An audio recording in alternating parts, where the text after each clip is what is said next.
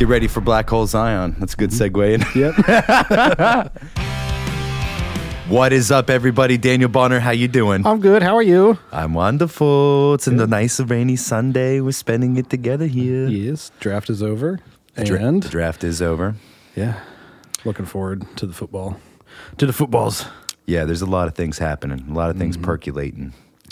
Hell of a job, Mr. Bonner, on Friday representing 13 Palm Shade. Oh, you did a good job. Nah, man, I was just there. I was your emotional support animal. You were. I was your emotional support animal. I was just there.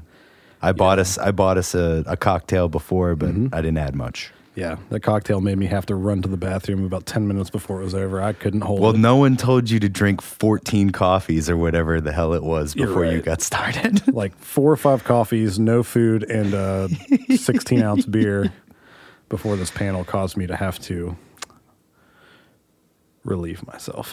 Yeah, feel sorry for the good people at the Marriott cleaning those facilities. Yeah. I'm sure the slaughterhouse that you left behind was fun to manage later.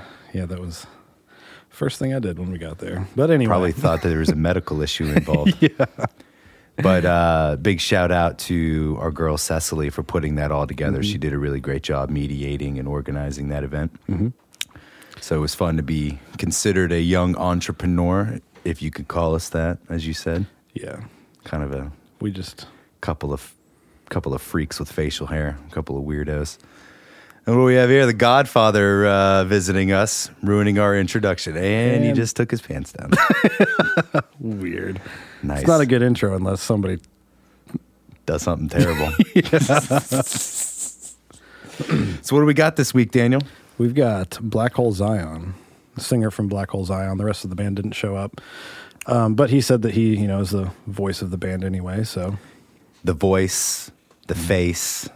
There's a lot of... It's about a 2-hour episode. Oh, wow. As you can see. There's a hair on me. So everyone better get ready for that. Yeah. Get your popcorn ready. A lot of Star Wars talk in it. Oh, and his favorite character is Jar Jar Binks. What? Is that a joke? I guess you're going to have to listen to the episode and find out. I'm not even a huge fan, and that kind of makes me mad. I think it's more of like a joke. He says it to the people who get really excited about May the 4th and what have you. Yeah, which is an appropriate episode to come out this Thursday since May the 4th just happened. And rest in peace, Peter Mayhew. Yes, Peter Mayhew. Yes, Peter Mayhew. I'm just kidding. It's very insensitive, Daniel. Piss off a lot of people with that one. Very insensitive. Yeah. So I guess this is the time that we give Worst Kept Secret a shout out or something. Unfortunately. I guess they got a mediocre new release out. They coupled it with a terrible beer that they put out. I heard it tastes like rusty nails and kind of like a... I mean, it's even called Dirty Blonde. Yeah, like the water in a wishing fountain. It would taste coppery and like you would absolutely get some kind of bubonic plague from it. Yeah, I could see that. They're serving that up. But yeah... Worst Kept Secret. They have a song. It's called Bender. We unfortunately are contractually obligated to play it in every episode. So be sure you request it at every Worst Kept show, Worst Kept Secret show at a venue near you. They're actually playing tonight, if you're listening to this, at the Rex Theater up in Pittsburgh. Oh, yeah. With He Is Legend. Yeah. Crobot, the Damn Things. That's the Scott Ian band, isn't it? And the singer from Every Time I Die. I believe I'm shrugging my shoulders right now. I believe that it is. Yeah. So congratulations on playing a mediocre pay-to-play. Jerk-offs. So there's something up with the Disillusion Effect, too, isn't there? There is. We recently were accepted to play a music festival in August. In Pawnee. In Muncie, Indiana. No, the town is Pawnee. It's Pawnee, yeah. Oh, okay. Well, then Bob doesn't know what the hell Bob's he's talking about. Shit. He just got excited. But yeah, the DE doing big things. So get ready for a series of announcements. We got some shows coming up out of the gate. Working on tasty, eerie jams. Yes. Tell you what, all I can say is darkness. It's an Ed Green reference. Blackest motherfucker on the planet. It's the best. Blows my mind. So we have a Patreon. Before no wonder that doesn't do well because we forget about it. Patreon.com/wastedlocaltalent Mm-hmm. We've got some goodies. We'll leave you a voicemail. We'll send incriminating photographs of ourselves. At least me and Daniel will. I'm not going to speak for anyone who's not here. I know Jed's a little self-conscious. He'll give you a butt pic, but that's all he's good for. So if you're in the butt pic market, you can get that. But we have... oh, God, that's a butt. We got all kinds of stuff. Subscribe to Rabbi's Rants, the Wasted Confessionals. There's bonus content out the yin yang. We got swag. Yeah, we're actually going to be restructuring it again here soon. Trying to get more bang for your bucks. Some monthly giveaways to some local businesses, things like that. We just got to talk to these local businesses to see if they want to do that. So, they do. But, but yeah. So, yeah, Wasted Local Talent on Patreon. Yeah. So now, Black Hole Zion. Hey. Hey,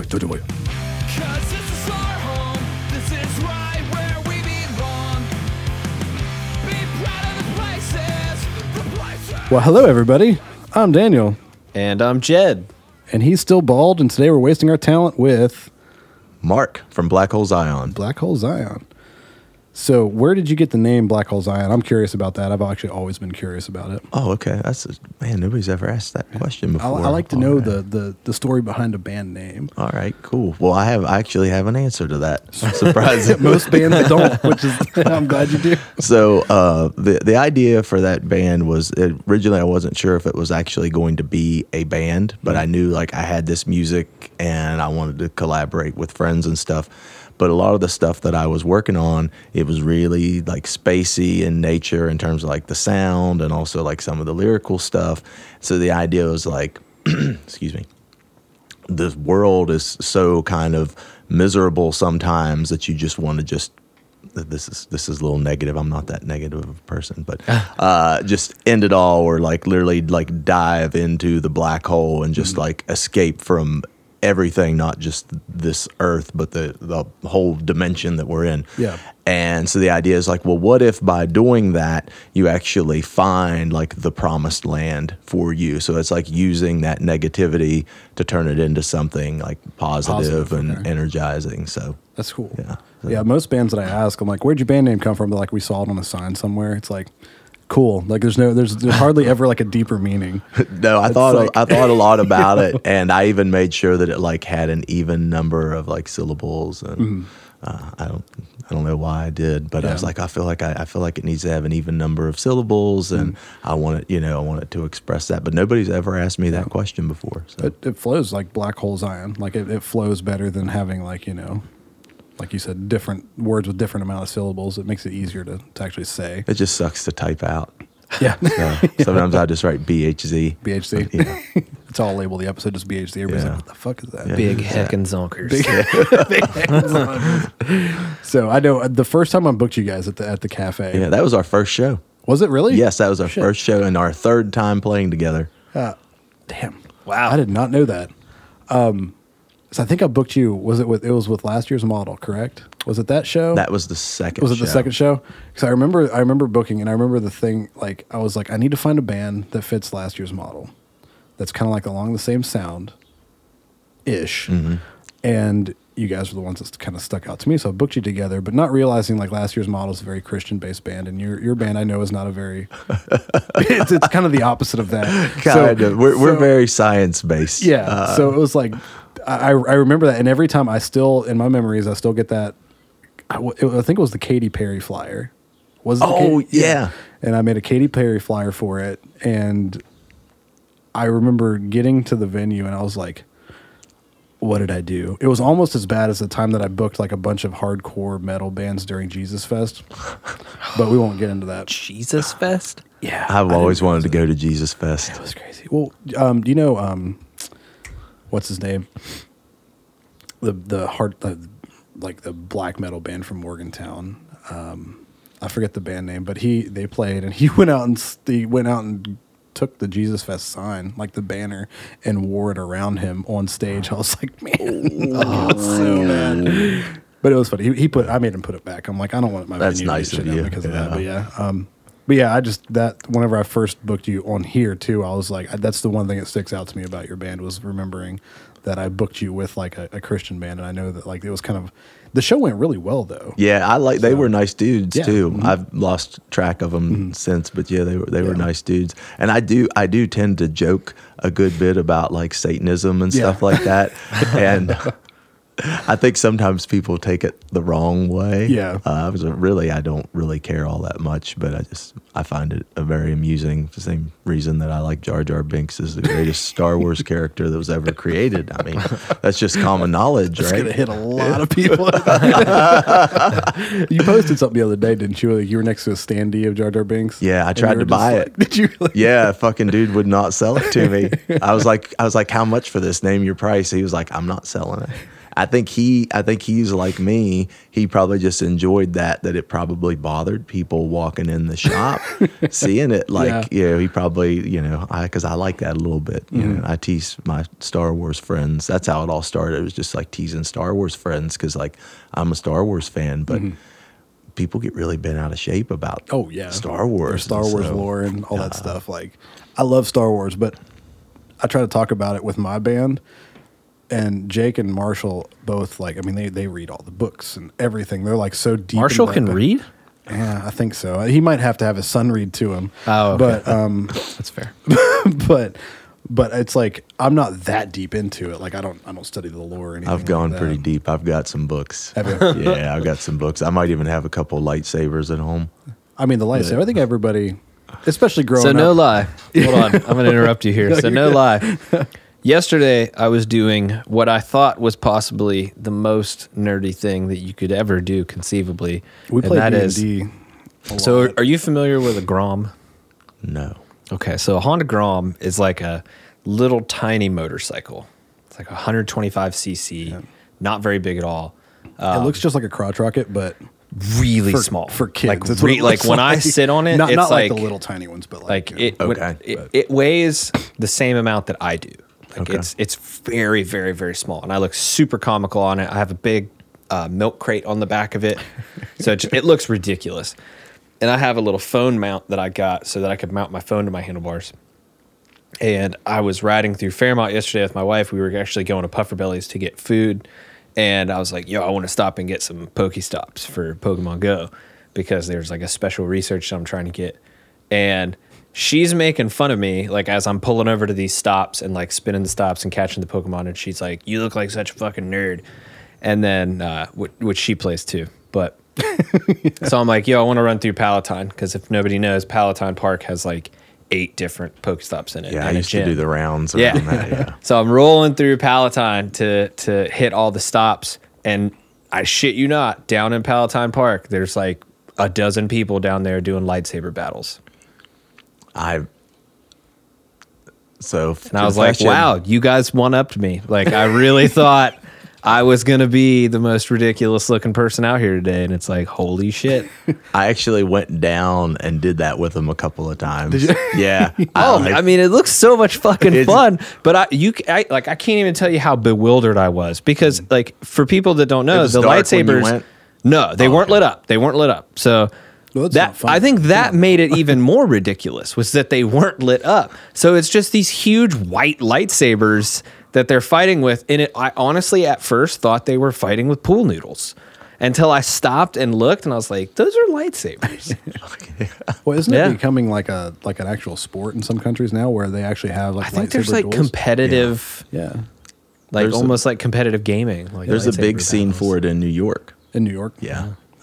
So I wanted to be into it because I did martial arts for many years. But I think that group is more inclined to do like theatrical things and like, you know, like performances for kids and stuff like that. And I just wanted to fight somebody. Yeah. So.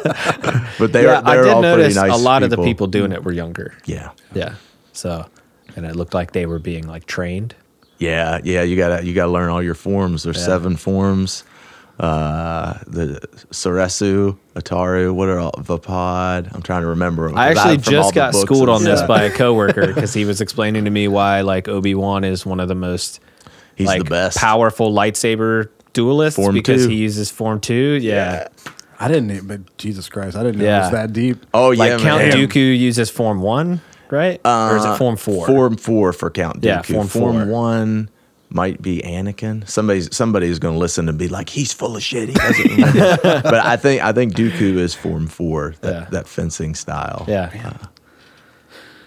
I knew there was like a lot of backstory and lore to Star Wars, but I didn't know like it came down to like different forms of like, you know, training for, you know, lightsaber. Like, yeah, that's crazy. There's a really cool book. It's like after episode 2 and before episode 3, and it's like there's a little encounter between Yoda and Count Dooku, because you know at one time, of course, everybody was Yoda's student. Yeah, and I remember reading it. I don't even want to say in case somebody decides to read the book. So, but I like Yoda says this line, and I started to cry for just a minute because he says it to Count Dooku. It just really hit me. Sorry. So before we get back on the topic of your band, I want to know your feelings about the new Star Wars movies that have been coming out. Oh man, I'm so glad you asked this. Yeah, because like I have my personal feelings about each of them. I do too. Like, yeah. But I want to know if they kind of line up with yours. So, Force Awakens was fine. Mm-hmm. It was fun. Yeah, it was very derivative of the original trilogy and all those everything bad that people say about it. It's true, but I thought it was fun. It left me feeling a little like empty, like not completely satisfied. Yeah. It made me actually miss the prequels, and everybody listening is going to hate that. Yeah, because there was something about the prequels, as much as like George Lucas had like bad dialogue at times and things. Like I felt like his world building was so good, like he was able to build these immersive worlds, and I don't feel like they captured that. Yeah, but they captured the fun for sure. Rogue One. I liked it. It was fine. Loved Rogue One. You know, had a good soundtrack, everything. Yeah. Like, it was, like, not what I was expecting, and I liked that. Last Jedi, couldn't get into it. Really? I saw it twice, and that's, for me, that's, like, not very many times to see a Star Wars movie. I saw it once on opening night in my Star Wars costume. And then I saw it one more time in the theater, and I just, like, I wasn't one of those people that were like, oh, it's an awful movie, and this, like, it just, I felt like there was some stuff in it that just wasn't doing it for me. It just kind of left me like, really? But I don't completely hate it. Solo, I felt like, was pretty fun. I know some folks didn't like that. I love the ending of Solo, which I won't spoil. I haven't even seen it yet. Okay, well, and I definitely won't spoil it. But I just, in general, I feel like it's fine, but it's for whatever reason, and I don't know if it's nostalgia, makes me miss those prequels, man. Yeah. So that's part of the reason why the whole like Jar Jar thing I started joking about with my friends and stuff too, you know, because I was partially serious in a way, because like, you know, that's a little comforting to me to see this horrible character that everybody hates, and it's like, well, you know, Disney hasn't done anything that's like been that amazing to me compared to that. I mean, I know, you know, the acting, the performances are better and that kind of thing, but I don't know. Did I give you a long-winded answer to that? No, that was good. Like I honestly wasn't a fan of Solo. I thought it was like it might have been like the nostalgia thing. Like you grow up like and you're watching Han Solo, you know, you're watching him, you know, and then, you know, like The Force Awakens, you know, all that, you know, where he's older. But I don't care how he met Chewie. Like, I don't care how Chewie got his gun. I don't care how they got, you know, I thought the whole, you know, I've heard it was a lot of fan service. I was just going to say that, yeah. Like, you know, the whole, fucking how he got his vest and just everything. It was just like, I don't need to know this stuff. I don't need to watch you fly the Millennium Falcon. Leave some mystique. Yeah, it's like it's almost like you take this character who and everybody's got that like maybe backstory mindset to it, and then you actually put it in film form, and it's just like almost like a letdown. No, I'm with you.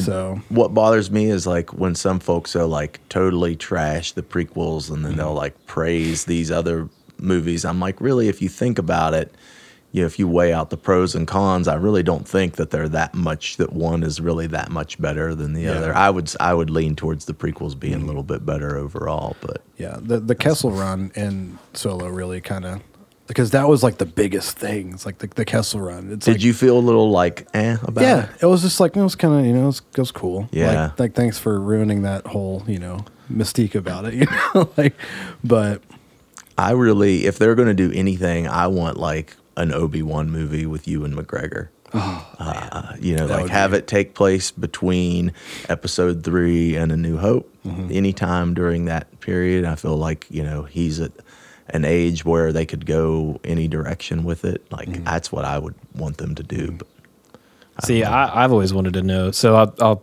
jump in here and tell you, I loved Last Jedi. I think it's probably my second favorite. And I'm biased because for me, growing up, the first Star Wars movie that I ever saw was Phantom Menace. And I still think that's my favorite Star Wars movie. Phantom Menace? Phantom Menace. Oh, dude, it makes me just want to come over and hug you. And I'll tell you why. Like that. I'll tell you why. So like I had never... So it wasn't the first Star Wars movie that I had ever seen. I had watched bits and pieces of the first Star Wars movie, but it was the first one that I ever sat down, watched all the way through, and enjoyed. I'll put it that way. I think I was too young prior to Phantom Menace coming out to really be able to sit through the original Star Wars movies because they were old. I mean, the effects looked terrible. The acting was awful. It just wasn't cool to me. And what I loved about Phantom Menace as a kid was the lightsaber battle and Darth Maul. I thought Darth Maul was an excellent villain. And you haven't seen Solo? No, I haven't seen Solo. You got to see Solo. Okay. But lightsaber confused me, by the way, because I didn't know the backstory behind everything. But continue. Sorry.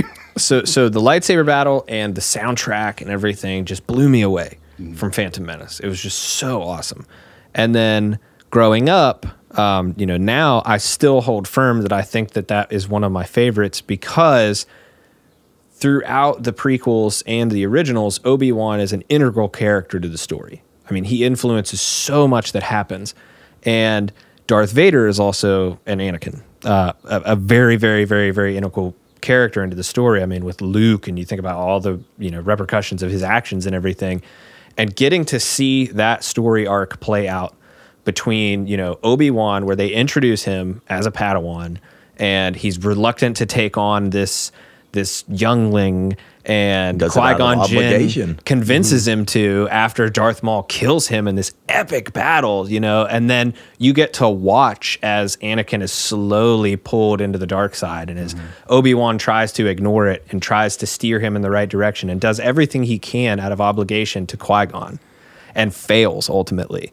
And it's just such a heart-wrenching story arc. I agree 100%. And yeah, the acting was bad. Hayden Christensen sucked. Sure. But some of the dialogue was bad. But the originals were awful. Yeah. I don't even know if I don't think Hayden Christensen sucked. I think that the stuff he was given and the direction he was given sucked. You know what I mean? I think there was definitely failure on multiple levels. I love when people start trashing the prequels. I'm like, you can't, because no matter what you say, we got young Obi-Wan, we got Qui-Gon Jinn, and we got Darth Maul. And those are all awesome characters. And I thought, I thought General Grievous was sweet. I thought Clone Wars was awesome. Count Dooku was sick. You finally get to see Yoda in action.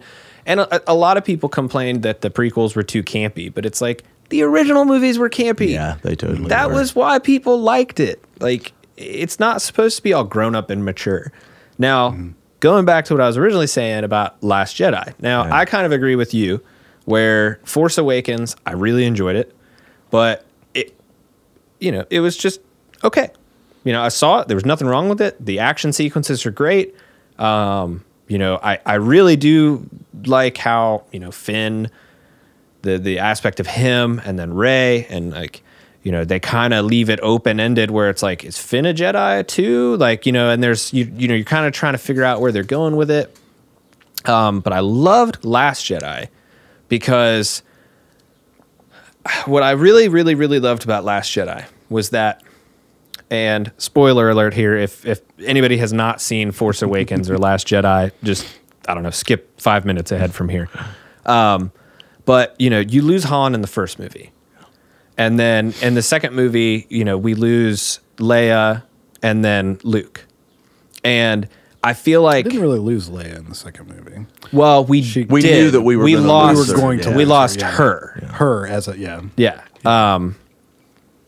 And so I feel like they're finally... Because with the prequels, I think part of why the prequels maybe weren't as good as they could have been is they were trying too hard to satisfy... the fans of the first series. And I don't think that they focused enough on just making the prequels. Yeah. Yeah. And I loved with The Last Jedi that to me, that movie signified... Throw out the old. Yeah. We're moving on. Yeah. You know, we're moving on to bigger and better things. But, and I didn't have a problem with that. Yeah. And I wasn't one of those, like, I know there was like some kind of like bullying to the lady that played the character of Rose. Yeah. Mm.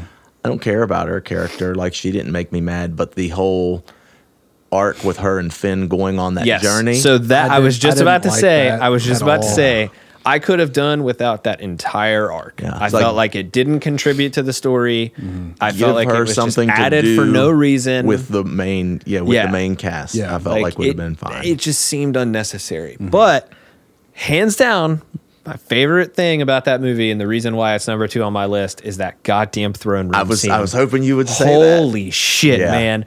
It's what I loved about the Force. It's what I loved about Phantom Menace was that fight with Obi-Wan and Qui-Gon and Darth Maul. I mean, it was tense, and it was, you know, you're locked in, and the walls are open, or the doors are opening and closing, and it's like, you know, he's this omnipotent presence throughout the whole movie, and now he's here, and it's like, you know, he's got this double-bladed lightsaber, and it just builds, and then you've got Duel of the Fates blasting, and it's just amping you up, you know?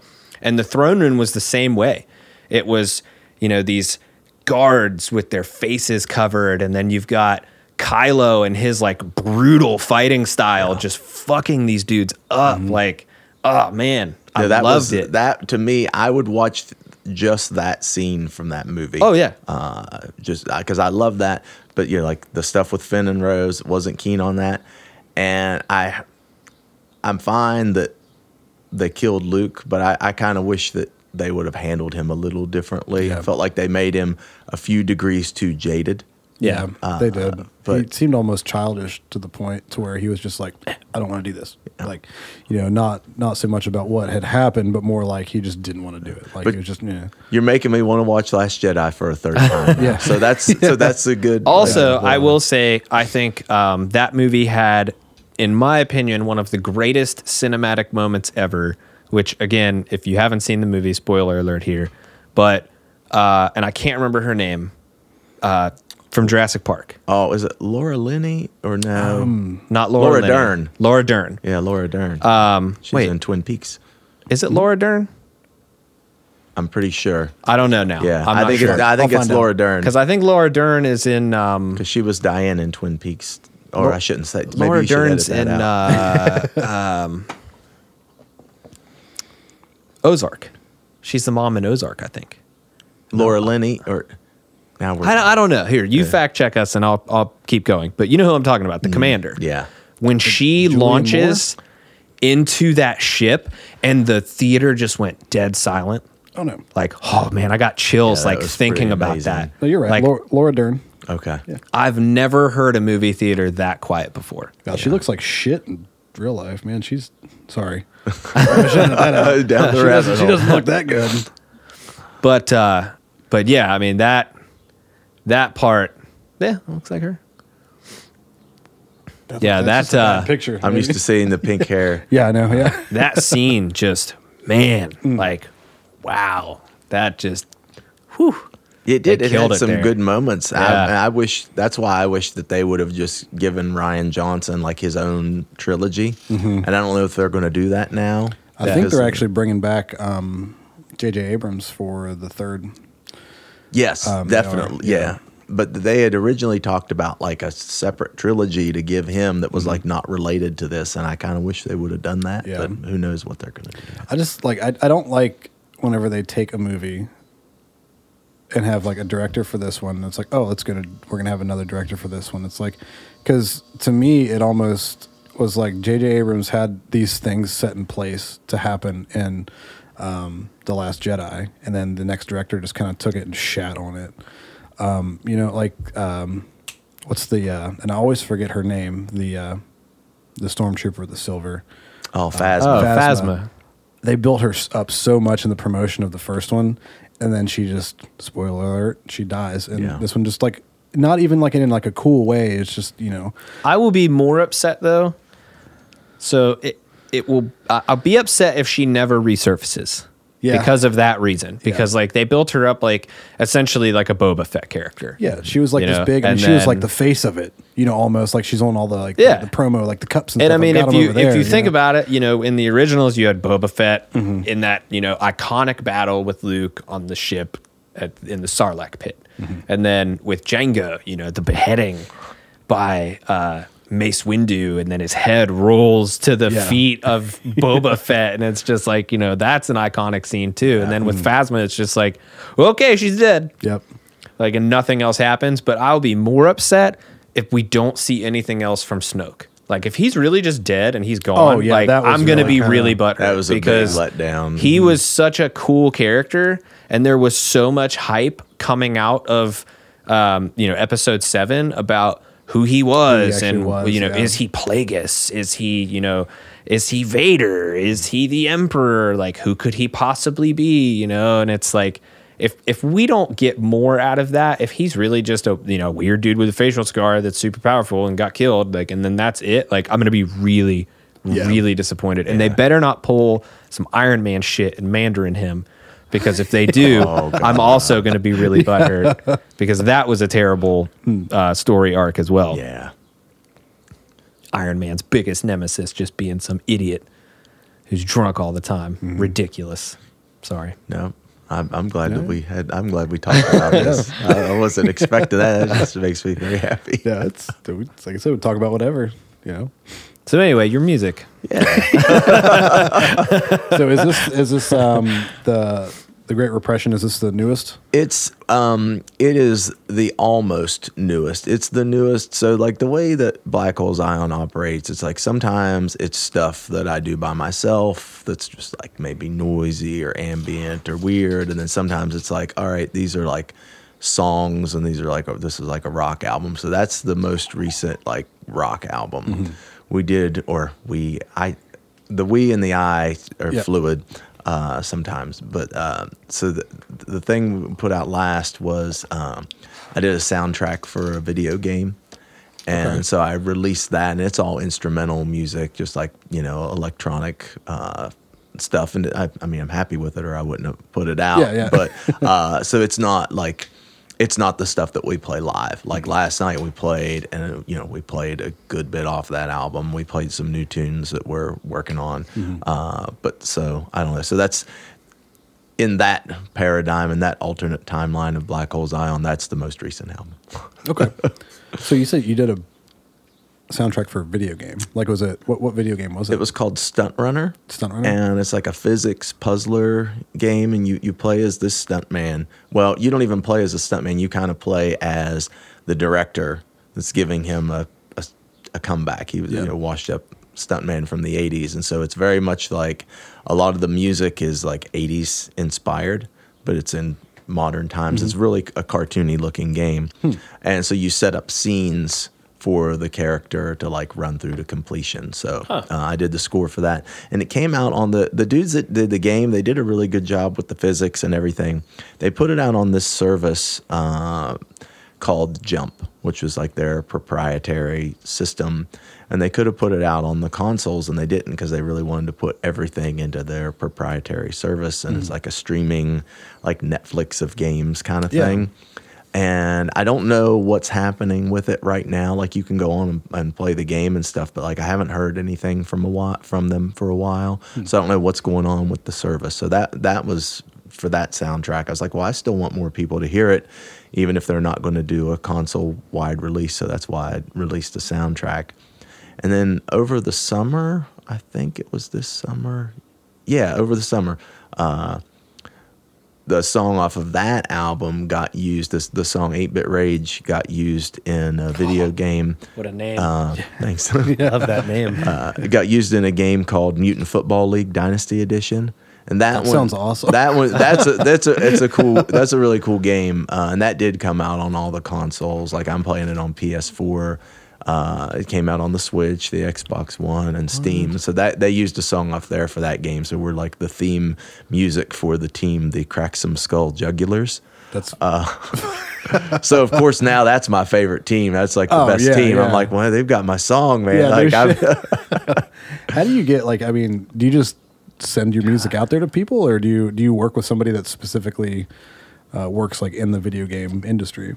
So for me, it's always just been like just falling into something, because I'm not really good about like, I'm not one of those people that's really good about like promoting our stuff or anything like that. And I don't like, I tend not to bug people. Like I think I sent you all a message about doing this, and then like, you know, it was like months later, and then we talked about it again. Yeah. So I'm not one of those people that likes to bug. For whatever reason, I was like, well, if it's meant to happen, you know, I'll just keep doing music. But with that game, is our guitar player at the time knew somebody, and they were looking for music for this game, and he was like, well, you should send him one of the Black Hole Zion tunes. And he was messaging me, and I'm one of those people. A lot of times when I go to sleep, I turn my phone off. Mm-hmm. And I guess he had been messaging me all night, like, "Hey, I need to know if I can send them this track. You know, they want it by by tonight or whatever, but it's 11 p.m. Pacific time." And I wasn't answering, and he was like, "Well, I hope this is okay, but I went ahead and sent him your track." And I woke up in the morning, I was like, "Hey, that's absolutely fine," you know. And then I wasn't sure if they were going to pick it, but they ended up picking it. And there were not very many. We're the only really heavy band on there, and we're the only, not the only, but we're one of the few that they didn't do the music in house for. So it's cool, and it's a bonus that I like. Actually like the game. It's fun to play. So.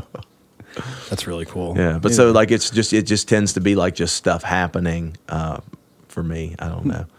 And then the other game that you said you wrote the full soundtrack for, was it kind of the same way, or did they specifically come to you to do the full soundtrack? So that one I came to them, and a friend told me about it. Like they originally had like a Kickstarter going for the game.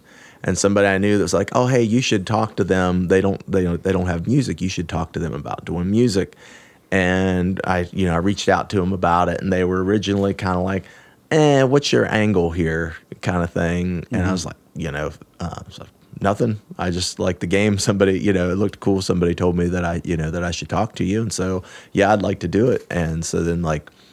I said, well, let's do this. I don't know why because I messaged them through Kickstarter or something. Mm-hmm. I was like, well, let me just do a tune for it. And then if you don't want to use it, then that's fine. It's no big deal. And then I sent them something. They're like, oh, actually, this really does work. This is perfect. Yeah, let's do it. And then so we just did the whole game. But that was weird because it's like in the case of the 8-Bit Rage, it was like the song was done. Yeah. And they just I sent them a couple of versions of it, like in different. I sent them like a 24-bit unmastered version and a mastered version. But with the game, it was like, all right, now how are we going to do this so that when people play the game, it's not so repetitive.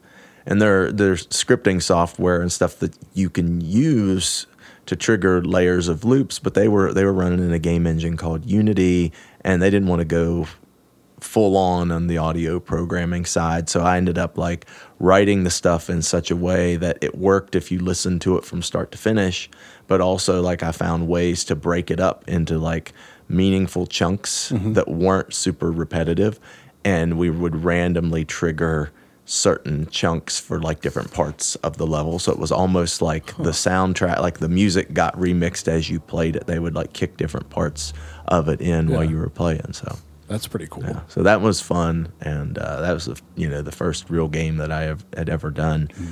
I worked on another one a year and a half ago at this game jam in Pittsburgh.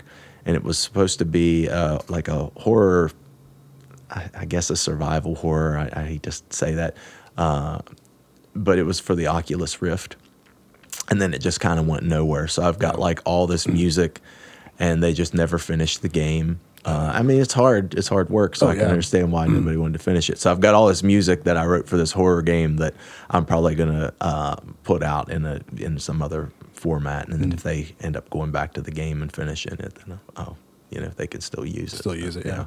That's something you wrote specifically for that game? Yeah. We had like 48 or 72 hours to do it. It was like we had the concept, and then so it was like just like me. I was the only audio person. And it was just like staying up all night long, sleeping for a couple of hours. It's like you get really creative when you are forced to. So it was just like me just grinding on stuff and just like, well, let's try this batshit crazy idea and see if it works. And so it was fun. I would like to do that again, but I mean, like, you know, it's a time commitment when you have a million other things going on. So do they? For that one, I mean, for the Oculus, did they give you, obviously, you need to know, like, the setting. Like, did they send you, like, clips of the game, obviously, to work off of, or? No, this was, it was a thing called a game jam, and so, like, we literally, like, built the game from the ground up in a weekend. So it was, like, basically, it was, like, an alpha, maybe, you know, that's what maybe would be an appropriate thing to call it. So we just had a team, and so, you know, we had a whiteboard, and we talked about the idea for the game, and you know, we had some sketches, and then, like, you know, there was a group of visual artists working, a group of coders, and then me as the only audio person, so I had to do music, sound effects, and then we recorded some dialogue all in the span of like 3 days. Yeah, it was crazy. Damn. That's insane. Yeah, so I really wish that it would, you know, they would have continued to work on it, but you know, it's hard. You've got 7 or 8 people that, you know, don't necessarily all hang out all the time. So yeah, but it was a good experience. Difficult, So, are you guys working on, because this album, The Great Repression, came out in 2017? Yes, sir. Are you guys working on some new stuff right now? Yes. You said you played some new. Yeah, tunes we played last night. 2 new songs last night, and I've got probably like 5 or 6 more that are kind of done. We just haven't like played them together as a group. We've just demoed them out. So we're just like slowly going to start adding them into this set. But the idea is like it's either going to be a full album or it's going to be 2 EPs. Okay. Because so I know you know music. Yeah. I don't know how much you've No. Very little. Okay. Yeah. So like half of the songs are kind of, I don't want to say poppy, but comparatively speaking, are a little poppier. They're like major keys kind of thing. And the other half are like, there's a lot of like tritone, like flat fifths and stuff and like a little more sinister sounding. And so like, I don't know if it's, I don't know yet if we want to go and like arrange them all on one album together or 2 separate EPs where it's very clear, but there's an underlying story for it all. So it really makes sense to kind of put it on one album, I think so. I mean, something like that would be kind of cool, actually having 2 separate albums with like obviously like the dark side, the light side. Almost. That's you know, exactly what cool, it like, is. Yeah. You know, different artwork, but it's all intertwined. Yeah. You know, I think that's actually, that would be really cool. So that's where we're at right now as we kind of progress through these, but it's like, so like that's a concept album because I'm of course a nerd and everything has to have a backstory and, and everything. And so this one is very much the same way. It's influenced a lot by like, the classical music piece, The Planets. And so there's like a song. Who was that? Gustav Holst. Yeah. Yep. I think Mars is my favorite. Sorry. Yeah. No, that's all right. Actually, we played last night. That was like our best reaction we got. We played a song called Witches of Mars. That's very much kind of like a major key. It's a little more of like a, I don't know, I want to say boogie, but it's a little more upbeat. But there's a song for each planet, and there's a song for the sun as well, and yes, Pluto does count as a planet in our version. We will either make some people really mad or some people really happy, but there's the idea is a song for each planet, and there's a whole I don't know, do you want to talk about it? Or I mean, we can. I think Jed, I think you've actually were the one who showed me those on YouTube, I believe. The original works, the classical ones? Yeah, the classical ones. Yeah. It doesn't sound like that. He only did 7, I think, right? Yeah, we're doing them all, and it doesn't sound like that at all. Mm-hmm. It's like rock metal, you know. Yeah. And we get that industrial label put on us a lot, which I'm fine with, just because we use electronics. But I don't really listen to a ton of industrial. I mean, like I know like the popular stuff, mm-hmm. but like I heard my second Rammstein song the other day. Really? Yeah. But so it's like it's. You know, it doesn't sound like classical music, but mm-hmm. that's the idea. Is there's a concept running through that's like a few layers deep, and the surface level idea is you have this faction on Mars and this faction on Jupiter that they're kind of trying to unite some of the other planets to basically destroy the sun and replace it with the, you know, something new in the solar system, and, you know, realign all the order of the planets and kind of change the whole paradigm out. So I don't know. So I'm just into that kind of nerdy stuff. Yeah. So really what about this one, The Great Repression? What's the backstory with this one? So that one, you talked about stages of grief earlier, mm-hmm. and a friend of mine who happens to work in the mental health field, he was just talking to me about it one day. We were driving back from a trip, and yeah, he was asking me questions about it. And he said, well, you know, it seems like the way you have this laid out is stages of grief. Once I explained it to him, and I didn't think of it that way, but in retrospect, he's right. So that's kind of a combination of some real life experiences that I had, and some, you know, like some fantasy sci-fi, because I think of that as like sci-fi metal. Mm-hmm.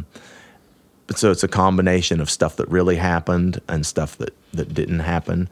But it's the idea is like you stumble upon this great power, and you know, you try to develop that, and you think you're going to. What was that? It's a car horn. Yeah. And you think you're going to use that to, you know, to do some good things and to help people, and then you realize, like, as you try to branch out and do that like some things are too far gone, and, you know, something I can hear it now. Some things are too far gone, and some people are just genuinely bad, and it kind of like poisons you. Mm-hmm. And so it's like when, you know, you make contact with that, and it's like flowing through the webway back to you, and just that shock of like, oh, you know, things are, you know, worse than I've realized.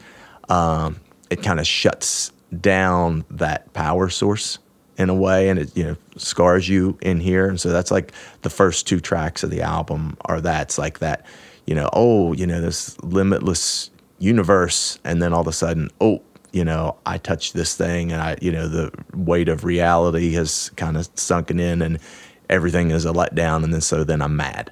Mm-hmm. And there's a lot of being angry.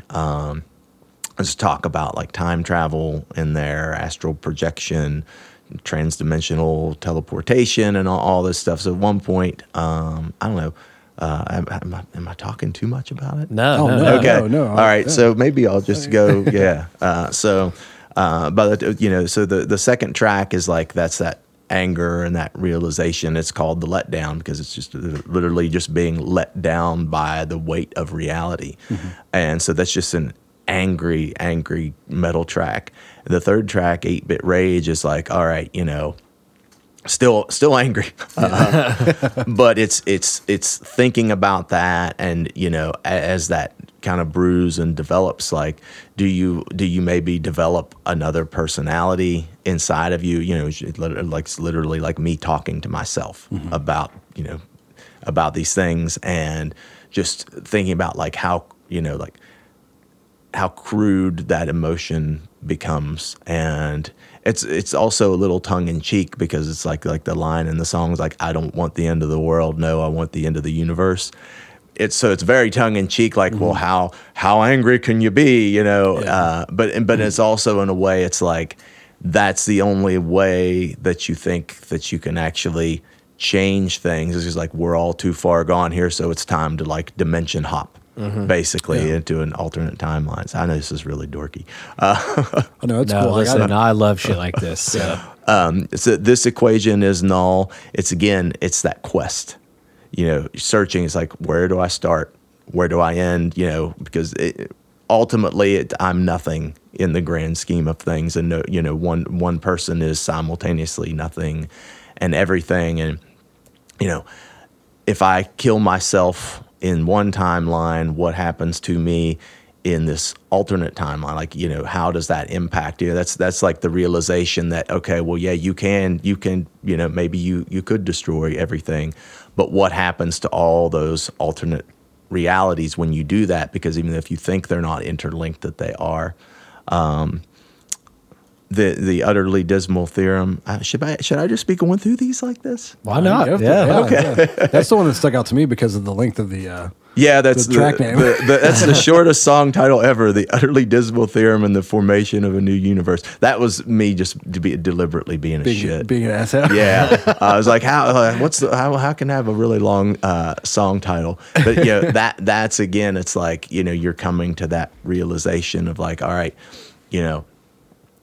You can't necessarily always succeed, you know, and the world isn't necessarily designed to maybe progress on the level that you want it to, and there has to be some type of equilibrium and this slow change, and so like, and you get frustrated with that, and so you think, all right, well, you know, things aren't changing at the pace that I want, so I'm out, I'm done, and that's not really the productive way to go about things. All American Violation, that's just an angry like punk metal track, and that's probably the most political song on the album. And I mean, I have some pretty strong political beliefs, but it's not necessarily trying to take a stance towards like one particular person or another.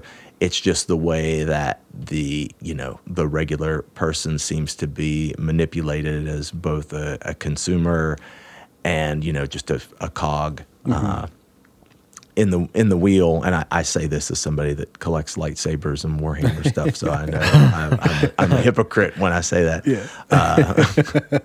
When we get to Secrets of Time Travel, that's like this. I guess maybe the bargaining stage of the stages of grief, and so the idea is, all right, so what if I can travel through space and time, or what if I can hop between alternate timelines?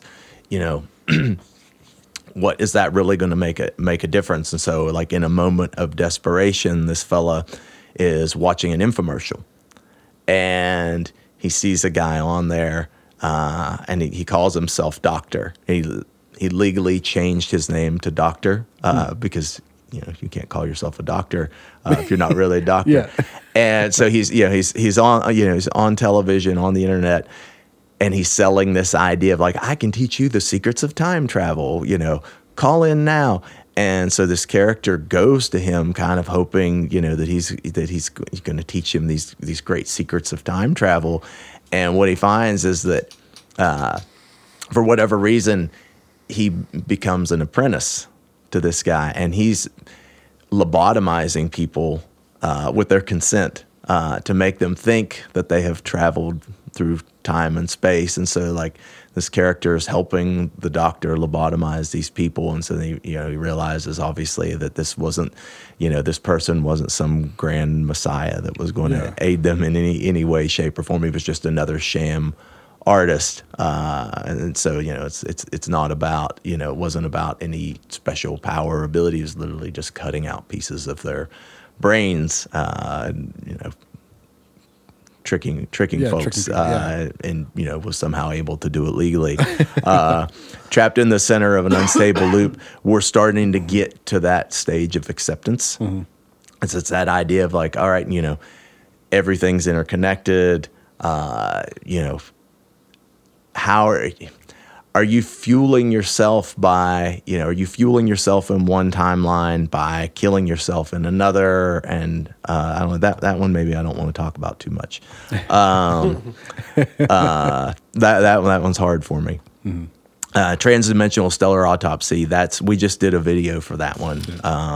And that one's most certainly the acceptance of everything. It's like nothing matters, everything matters. Yeah, you can feel this and that way about it, and of course you need to act on it because you're a person. But in the end, you also kind of just have to laugh about it. So, well, nothing matters, So that's the rundown on the record. I've never really given anybody that when I was being recorded. So I don't know. So I want to do something. So I feel like we have similar tastes based on our Phantom Menace preferences, and also just listening to you describe that. So generally, what I would do at this point, whenever we interview bands or artists, go pee, is I would generally ask you to describe your style of music using famous artists or famous actors and actresses. Ooh. But instead, I'm going to throw a couple things out there that I got since you just described a whole album. Yeah. I want to give you my feel on it. Okay. All right. And then you can let me know if I've hit the mark here. Okay. All right. So I'm getting, and I love this because like these are it's three of my favorite cinematic characters. Okay. / movies. All right. And TV shows. I'm digging where you're going with this. So in the first couple songs, I get a lot of Dr. Manhattan. I love that graphic novel. Yeah.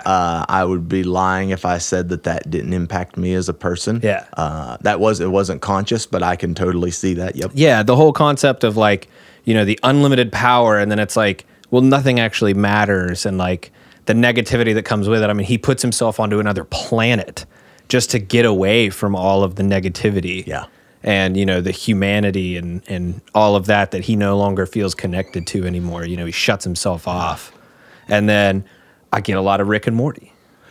So the interdimensional, the time traveling and the whole, interacting with other versions of yourself and other dimensions and stuff. That was written before I had ever seen an episode of Rick and Morty, but I absolutely love that show. And I love Dan Harmon's stuff. Yeah. I love Community. Community was amazing. So I would say so far, while those two might not have been like deliberate things, like that Dr. Manhattan, I had obviously read Watchmen before. Yeah. That wasn't necessarily on my conscious mind. Hadn't seen Rick and Morty yet, but absolutely love it. Yeah. So far, I think we're feeling each other. This one might be a hit or a miss because this is kind of a controversial movie, but I happen to love it. Donnie Darko. So again, you're right on. That one wasn't on my conscious mind, but I love that movie, and I would definitely say that's probably like part of how, shaped my worldview. Yeah, in just a way. The implications of the multiple universes, and if what I do in this universe, does it affect what happens in the other, and does that matter? Yeah. And if it does matter, why? And if it doesn't matter, why? And, we're on a wavelength here. Oh, yeah. I love that movie, and actually, I was playing around with that. So that tune, Mad World. Mm-hmm. And Donnie Darko. Mm-hmm. Gary Jules. I listened to that, especially the Gary Jules version, and I cry. Yeah. Like, I just cry. And we're working up a cover of that. Oh, nice. I don't know if I'll ever release it or anything because, the idea was, I was, going to sing it cleanly and everything. But I absolutely love that movie. I love that song in that movie. The soundtrack in general is just so amazing. Like, the Head Over Heels intro, the Notorious intro when they're all showing up to school and that comes on, it's just great. Sometimes I question your commitment to Sparkle Motion. Oh, yeah, and she was such a hateable character. Oh man, yeah, I loved that movie. No, I mean that. Those are all three things that I absolutely love. So I feel like that's definitely makes me who I am as a person for sure. So now off topic, but we were talking earlier before we started recording about Scott Pilgrim and the pun that that I had seen a whole bunch. So how many times have you seen Donnie Darko? Maybe 8 times, something like that. Do you remember Seth Rogen from that movie? No. Okay, so the two bullies. Okay. There's the tall dude that kind of has the mullet. Yeah. With the dark hair that pulls the knife on him in the bathroom. Okay. The other heavier set one is Seth Rogen. Oh my God! I did not know that. Yeah, it's Seth Rogen. That, I think that was his first movie that he was in. Wow. Yeah. Also, the little girl that speaks. So when Patrick Swayze's doing the when he comes in and he talks to all the students, the episode where the scene where Donnie calls him the Antichrist. The little girl that goes up there and talks about like, she wants to be more confident or something. I can't remember what it is, but there's the little kid that says that he gets bullied. And then there's the little girl that says something. I can't remember. That's Ashley Tisdale. That's crazy. I haven't heard that name in a long time. Man. And then of course, I spin off into an alternate timeline and you say, the Antichrist, and I immediately think of Michael Scott calling Toby the Antichrist. It just keeps coming back to that. Everything comes back to The Office. Yeah. It's like Kevin Bacon. 6 degrees of The Office or 3 degrees of The Office. What was the reference that I tried to make? Oh, I tried to make a reference to The Thing. The Thing, yeah. Right? We were drug playing. None of them got it. Yeah. So there was a scene whenever we were playing D&D, and I'm trying to make a reference to. So, I won't give you too many details in case you do decide to listen to it. But there's basically a scene where like we suspect that someone is not who they say they are. Yeah. And we're trying to get them to show them their true selves. And I was like, dude, it's The Thing. It's The Thing with the blood and. And they're like, what are you talking about? I'm like, John Carpenter's The Thing, when they take the blood and they're like trying to figure out who's the alien. And they're just like, what movie is this? Like, I have no idea what you're talking about. So I was like super butthurt. And then like not even 5 minutes later, somebody made a fucking Tremors reference and everyone got it. And I'm like, listen, I get it. Tremors is an awesome B sci-fi movie. But like, but The Thing is how do classic. You not get The Thing and you get Tremors? Like, there's a really good game based on The Thing. It's called The Thing. I think I've actually seen gameplay. I'll watch a lot of, I don't know if you know Cinemassacre on YouTube. He does like the angry video game nerd. Okay, I know that because I like his Bible Adventures episode. Yeah, dude, that was the Bible Adventures. Yeah. One of the best. Of course, that's this game sucks. I think on either that or he's got another one. It's James and Mike Mondays where they just play through a game. But I've seen something on there where they've played The Thing before. Yeah, it's fun. We have it at home, and we're always trying to find people to play it with because it's really fun to play when you. One of my friends, he's real good about like it just incites paranoia amongst the group because one person is The Thing and you can't tell anybody and you just have to sabotage. And so I was like, no, The Thing. I do know what you're talking about. I have seen that. It's really fun. You play against other people. Yeah. Yes. Yeah. I should bring it and we should play it sometime. I actually think Michael told me about this game. Did he? I think so. Yeah. Because it's really like fun. You play with however many people and you're in pairs, right? You go out. Yeah, you do go out in pairs. Like you have a team, but like you go out and do your missions in pairs. And like one person is the alien and they know that they're the alien. And nobody else knows. And the whole idea is that there's certain rules to it that make it to where, like, it could be beneficial. I don't remember exactly how it works, right? But basically, like, the person who's the alien is trying to convince everybody that somebody else is the alien. Yeah. And nobody wants for everyone to think that they are the alien because then they lose, right? Well, you can get mistreated by other players if they think you're the thing. One dude that I played with, actually, it was kind of genius. He spent the whole game trying to help. So, like to build up this goodwill amongst everybody instead of like doing subtle things here and there. Like he spent it trying to help almost the whole time. And then towards the end, he just wrecked everybody. It's a fun game, but it's hard because you got to get with the right people to play it. Yeah. Right. And not everybody cares about The Thing, although they should. Yeah. One of the greatest horror movies ever. Yeah, but it's really fun. It's a really fun game. So talking to you, Michael, Josh, Daniel, Ryan, you dicks. I just didn't get the reference. Yeah. Sorry. You got to watch The Thing tonight. It's the most iconic scene in the whole movie. I know that I've seen it, but like you got to think. Okay, like, maybe it's not the most iconic. Growing up, my parents were like, no, you can't do that. They wouldn't let me watch fucking Ninja Turtles, the cartoon. Like I was growing up. Really? Yeah. Very religious household. Okay. What do you think? What do you think was the most iconic scene in that movie? Was it the stables? The head. Oh, I head coming off. It might be the stables. Anything with dogs freaks me out because I love dogs and like so that's that probably that kind of stuff. That's like I last night I've started watching No Country for Old Men multiple times and I finally finished it last night. Oh really? Watched it all the way through. Good movie. Great movie. I didn't think that a movie without a soundtrack was going to be that intense. It was great. Coen Brothers, right? I don't know who. I think it's Coen Brothers. Yeah. I'll fact check myself. Yeah. But whenever the dog was chasing him, he had to kill the dog. Like I was just like, nah. Yeah, that stuff is that. I would rather see a person get killed in a movie. I'm fine with that. But the dog, oh no, don't. Yeah, don't. I mean, watching it, him shoot the dog, but then like seeing the dead dog lay there that looked obviously fake. I was just like, okay, that's okay. Coen Brothers. Okay. The Coen Brothers. Yep. But yeah, that movie was poof. Did you ever see the True Grit remake? Didn't we start watching that? No. I don't think so. Because they did. So they've done the big movies that they've done would be Fargo, The Big Lebowski, No Country for Old Men, and True Grit. They just did one recently, but it's not listed on here. Never seen True Grit. Mm-mm. No? Mm-mm, man, sure. So the OG one is true to my heart. The first dog that I ever got, I named after John Wayne's main character, Rooster Cogburn. Yeah. It's a rooster. Rooster. Yep, that's a good movie, though.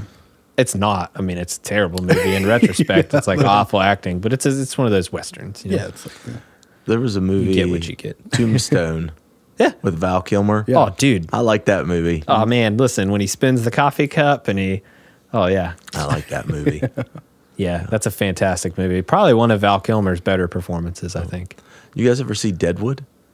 Okay, I tried to start watching it once and I didn't get into it, but it's one that everyone has told me to watch. It's the one that has Ian McShane. Yeah. I've heard it's great. He is like, for me watching that show, I watched it for him. Yeah. And it was, I felt like it started off a little slow, but then towards the end, I mean, they leave you hanging at the end and supposedly there's going to be a movie that may wrap it up finally.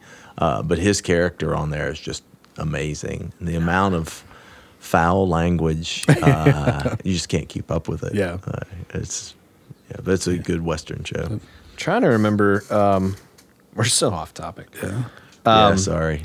This is literally what we. You do. Guys, you got me talking about this more than I think I may have ever done before. Weird for me. I love Godless. Did you guys ever watch Godless? No.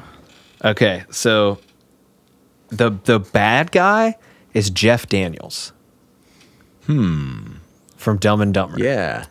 And it's here I'll just read you the description from IMDb. Notorious criminal Frank Griffin, that's Jeff Daniels, and his gang of outlaws are on a mission. Get revenge on Roy Good, a former protege who betrayed the Brotherhood. On the run, Roy seeks refuge in an isolated mining town, La Belle, New Mexico, where he lives with Alice Fletcher, a hardened widower and outcast.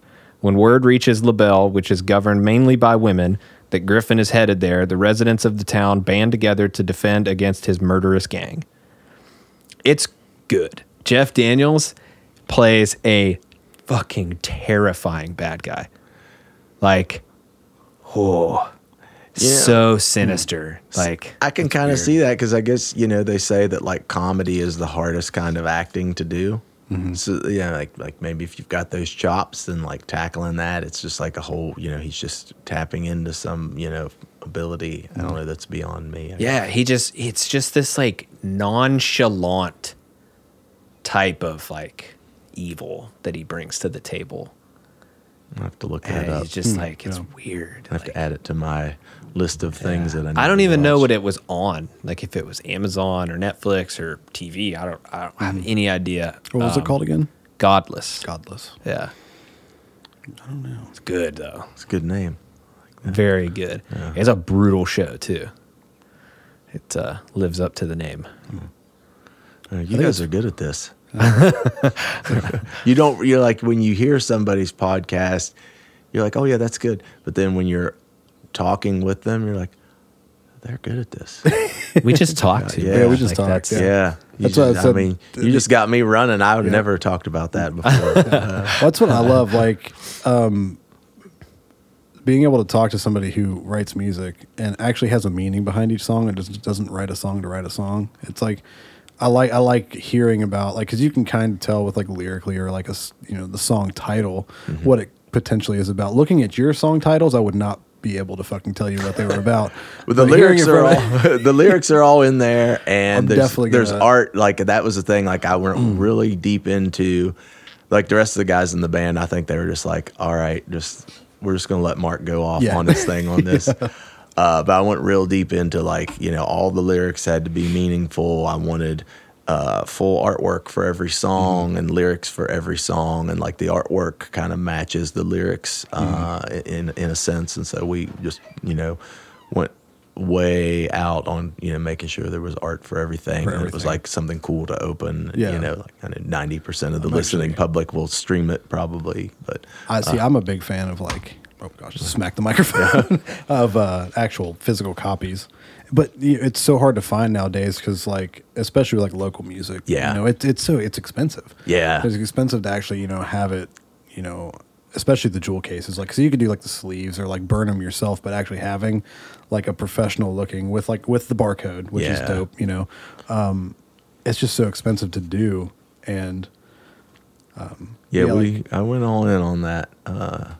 I'm actually going to open this up on the artwork while we're talking. But the thing that I got, like, from whenever you were talking about it is a lot of, like, Interstellar almost.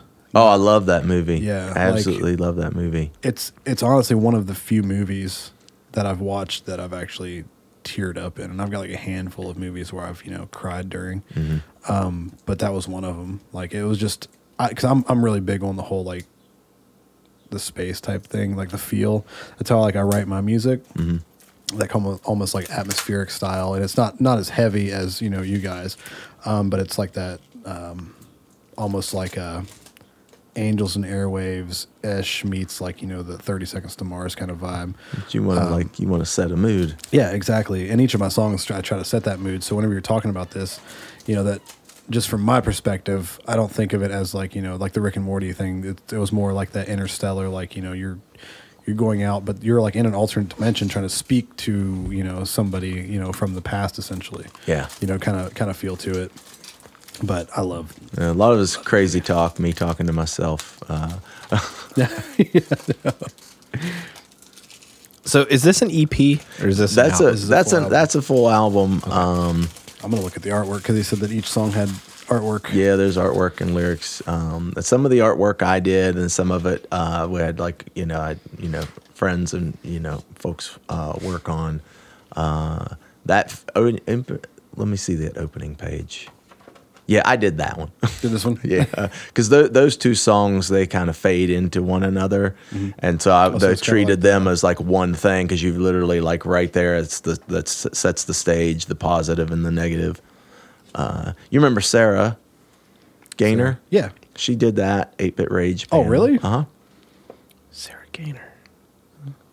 She's a friend of ours. She used to come down to the cafe all the time. Yeah. She's a really cool girl. Oh. I feel like I know her. Yeah. My wife did that next panel for Null. Jonathan Hicks did that one. You've never met Jonathan, I don't think. The name sounds familiar. I might have, like, seen. He's a good artist. Yeah. I like the transition of, like, something like this, and then, you know, the All American Violation, where it's, like, kind of that old school. Yeah, that's very meant to be very glitchy. That's there's a painting. Well, no, I won't say. Some Hieronymus Bosch is a painter, and so that one. If you look at the frames, he's distracting. A group of individuals with, you know, a show, and while he's doing that, somebody's going up behind a guy and robbing him out of his back pocket. Okay, yeah, that's really cool. And that's based on another Bosch painting. It's like the extraction of the Stone of Madness. It's again like cutting out of the brain. Damn, that sounds metal. Yeah, it's not that. Really it's cool. Not that. But, like, metal dudes, I don't know if they really like us or not. But it's definitely heavy. Like, if so, do you like Lovecraft?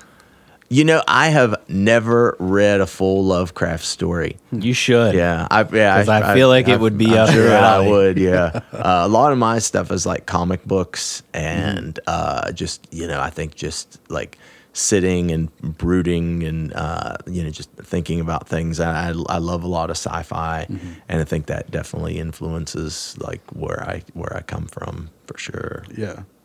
Super underrated movie. I'm going to go back to movies.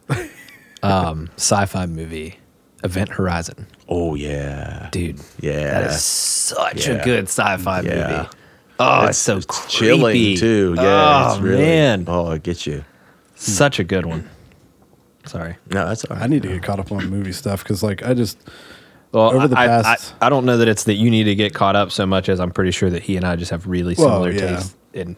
Movies. I just honestly, like, I just don't watch movies a lot anymore. Like, if it's something like the Star Wars movie or, like, you know, like it's an event movie. Or, yeah, something like that, I'll watch it. But, you know, occasionally I'll turn on a movie, you know, if I'm, like, just sitting around. But I never, to me, I mean, like, and I play a lot of fucking video games, and it's kind of like the same thing. It's, you know, to me, watching a movie by myself is, like, a waste of time. But I'll play video games if I can play it with somebody else. It's like a social interaction. Yeah, you want that shared experience. Yeah.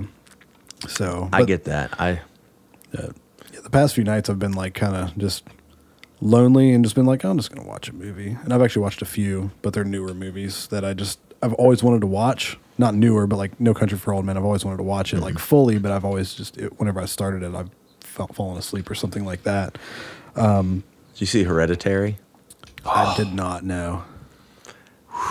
That movie still scares me. Does it? Yeah, and I like my wife is a major mixed by Terry. I am the liquor smith. That's a good story to talk about. Yeah, let's talk about that. That's a Leahy reference, right? Oh yeah. Okay. Yeah, totally. Right. So with that album, so like a drummer at the time, guitar player at the time. You know, they had finished their stuff, and it was like an episode of Metalocalypse. Like, I was going in, and like I would record my vocal, and I played most of the bass on there because we didn't have a bass player at the time. It was before like we knew that we were going to like play as a band. Mm-hmm. But I was like, I kept going through, and I would like record stuff. And then I'd send it to them. They're like, oh, that sounds great. And I'd be like, no, that sucks. And I would delete it and then start. So finally it was like, we've got to finish this thing. And so like I just recorded everything, and my day job, part of my day job is I'm an audio engineer. And so it's like I can totally do this, but I need somebody that I trust that's like removed enough to do it. So my friend Terry, who has a band called I Am the Liquor, and it's totally a Trailer Park Boys reference. Huh. Yes. I was like, do you want to finish mixing this record? I was like, I've got, you know, it's mostly done. I was like, but I really need somebody that can like take it away because I'm just too close to it and tell me that to stop and to shut the hell up. And so that's what he did. Yeah. And I'm very grateful that, that he did that because it may never have come out if I would, because I was just deep in the rabbit hole of crazy on that. Like I was not in a good place there. Mm. So it was probably good that he came in and did that. But yeah, he's got a band. They're like, I guess the term is stoner rock or stoner metal, and they're called I Am the Liquor. So that's awesome. Shout out to Terry's band as well. But, R.I.P. Mr. Leahy. Yeah. See, I never watched Trailer Park Boys. Can never get into it, honestly. You should. I didn't want to watch it. So they have a cartoon now. Watched one episode the other night. Me too. I don't hate it. I don't know how to feel about it. I feel like that would be along the like, I feel like so. I feel like with the cartoon, very much. Is it? I feel like with the cartoon, I need. It's almost like the first season or two of Trailer Park Boys, where like if you watch it sober, I don't think you'll enjoy it quite as much as if you watch it real drunk. Yeah, I don't think I've ever watched Trailer Park Boys and not been sober. Really? Yeah, but I'm really weird in that way, like food or like just frame of mind can do the same thing to me sometimes. And like if I drink alcohol, it hits me really fast. Yeah. And so I don't typically drink it that often. I'm definitely not against it or anything, but it's like I have to be really careful when I do it. But that Trailer Park Boys cartoon was just, it was like off the rails. Oh yeah. It was wild. Yeah. I mean, just like you hit it with the Ren and Stimpy reference and not even seeing it. First thing that came to my mind whenever you said Trailer Park Boys cartoon. I was just kind of gory. A little bit. But Hereditary, you were saying. Yeah. Man. I still like that scene. This doesn't spoil the movie. Oh, that scene where he's walking through the house and it's dark and there's the weird dude that's just standing there naked behind him. Oh, and that I still get freaked out about. Just the other night was walking through my house, all the lights were off, and I just had a flash like the moon hit. I have this clock on the wall. And then it reflected on the other wall, and it looked like that shimmery. Ugh. You know what I'm talking about. Yep. You don't know, but you will. And then I immediately, my mind went to that, and there's a naked demon dude behind it. But I mean, you should come over tonight, and we should watch that. We'll have Jess make us dinner. It's so good. Maybe. I have to see. It's another thing. It's comedies, horror movies, things like that.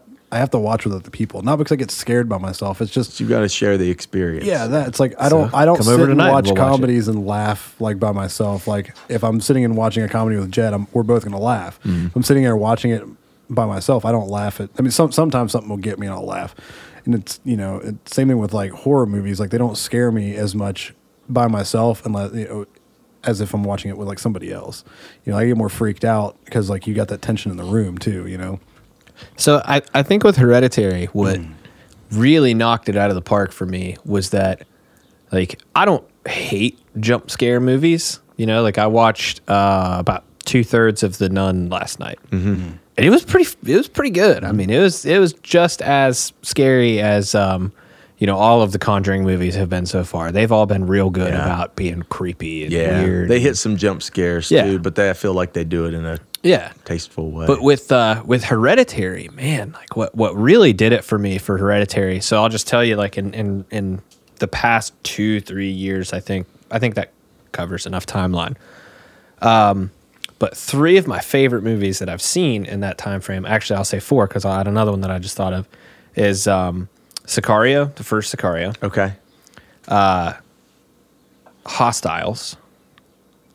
Okay, I've never seen that. Which is it's a Western with it has Christian Bale, and I can't think of the woman's name, but she was the wife from Gone Girl. If you've seen Gone Girl. I have. And there's a couple other famous people in it. The guy that played Magua in Last of the Mohicans. Oh shit. He's in it, and it's basically about Christian Bale is this retiring pre-Civil War, I think, Union soldier. And we watched that together. Yes. Yeah. And he is tasked with escorting the chief, I can't remember his name, but the guy that played Magua, to some city north he's taking him back to his original lands so that he can die because he's dying. And so there's this conflict because, he was an Indian hunter and this chief was a brutal chief that killed lots of Union, I won't say Americans because technically, but and there's just so many scenes where, and so this is something that you get to see in the trailer, so it's not really giving anything away, but the woman that played the wife in Gone Girl, the way that she's introduced to the story is early on in the trip, her family was killed by Indians, and they come across her, and she joins them because she has literally nothing. Her house was burned, there's nowhere for her to go. And so they're like, we're just going to take you to the next town. And then I won't really say anything else other than that. But there are scenes with her that are crushing. I mean, crushing scenes. Hostiles, huh? Yeah, Hostiles. Okay. Christian Bale also delivers another fantastic performance. Mm-hmm. And they also kind of touch on kind of like the horrors of war as well. But that one, and then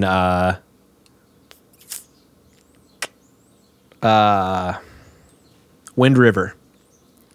Have I seen that? Wind River. So Jeremy Renner, Maggie Gyllenhaal. I don't think I've seen. I know what you're talking about, but I don't think I've seen it. So that movie is another one. Dennis Villeneuve from Sicario. He was in on that one too. He's going to make us the best Dune movie. Oh, I hope so. I loved it. Like Dune for sure in there. I love the Dune books. Sorry. Oh no, you're good. Oh no, yeah, you're fine. But then, also number 4, Hereditary. And the reason that I include all those 4 is that my type of movie, the movie that I love, and I can come full circle with this and come back to The Thing. I love atmospheric movies. I love movies where, you feel an overwhelming sense of something throughout every scene that kind of permeates the entire movie. And like with Sicario, it's this sort of like, you just know bad things are happening. And it's just like, you know that this is all going to come to a culmination at some point. And it's just, you just get this feeling that like, it's just never going to get better. That like that it's always going to be bad. Mm-hmm. Nothing ever good is going to come from this. And then that's kind of how the movie plays out. There really is no resolution. It's like, you're no better off than you were at the start of the movie. Yeah. Hostiles kind of has the same feeling. And with Hereditary, I won't say much about Wind River because that's probably one of my favorite movies that I've ever seen at all. And I highly suggest that you go see it. I will warn you though, it is very graphic. Okay. So just heads up there. But with Hereditary, it's just this constant build and build and build and build. And it's like, it just wears you down, where it's like, there's no singular moment that you can point to where it's like, this was the point where everything went to shit. True. You know what I mean? Like there's maybe a couple where, the scene on the road or like the scene in the house, but it's like, no, there's really no single one point where you're just like, yep, that's where everything went wrong. Right. It's just this constant underlying like dull tone. And I've told people before, the way that I describe it is, it's kind of like how, how there's frequencies that people can't hear? Mm-hmm. Mm-hmm. It's almost like that is playing the entire movie and somebody's just making it louder. It's like, there's no recognizable thing that's happening. It's just the movie itself draws you in and it just builds on itself till all of a sudden you realize like halfway through the movie, nothing crazy has happened at that point. But it's like, you realize that you're just like on the edge of your seat, just like, oh, what is happening? And the payoff. Is ridiculous. You have got to watch it. Yeah. I need to watch it. Yeah. Like, I mean, if there's food involved, if there's like food and friendship, watch it for sure. And lots of puppers, of puppos, lots of dogs. Yeah, when I watched it, on the way back, I said to my wife, I was like, I just want to go home and hold the dogs, it was just so I don't know, it hit me. Yeah, it's a good movie. You got I like movies that do like what you were saying with like the frequencies, but. The one that sticks out to me, and I watched, I forget what it was, but it was on The Dark Knight with Heath Ledger's Joker. Oh, at the beginning? Where they didn't have a song, like a song. It was just that one note that just during rose. The bank robbery scene? Yeah. Yeah. It's just one note, and it just rises and rises, but it never gets to that point because you're always in that kind of like suspense, like when's it going to finish? When's it going to finish? But it's just that one note that just keeps rising, and it's like whenever I watched it and like they described it to me, then like I forget what did they even play it on. It was on some. It was I think it was a mixture. I think it was a mixture of synthesizer and something else, and I don't know what. Because it was Hans Zimmer, but he had a team of folks working with him on that, and I think that's the reason why that score was ineligible for the Oscars because he wanted to make sure that the production team got credit for their contribution to it. And it's an amazing score, amazing movie. It's probably the best comic book movie, like that one for me, and Watchmen. I know it differed from the graphic novel, but I was satisfied with it. I like The Dark Knight better. Do you? Yeah. I would put them. Or right I'm there, sorry. Yeah. Batman Begins. Dark Knight Rises. You do, really? Yeah. I'm not angry that you do, but I thought the performance turned in by, and obviously not to take anything away from Heath Ledger's Joker, because, but I thought Tom Hardy as Bane was spot on. The perfect Bane. I thought that Anne Hathaway's Catwoman was great. Yeah. Loved her. But really Bane, Bane in that movie was just so terrifying and just had that presence, you know? And I think maybe for me, it's just, I prefer Bane over the Joker maybe because, you know, to me, Bane is Batman's nemesis. Yeah. And it's for me. The scene where he breaks his back. Well, and that's taken directly out of the comics. I mean, it was when that happened, I saw the panel.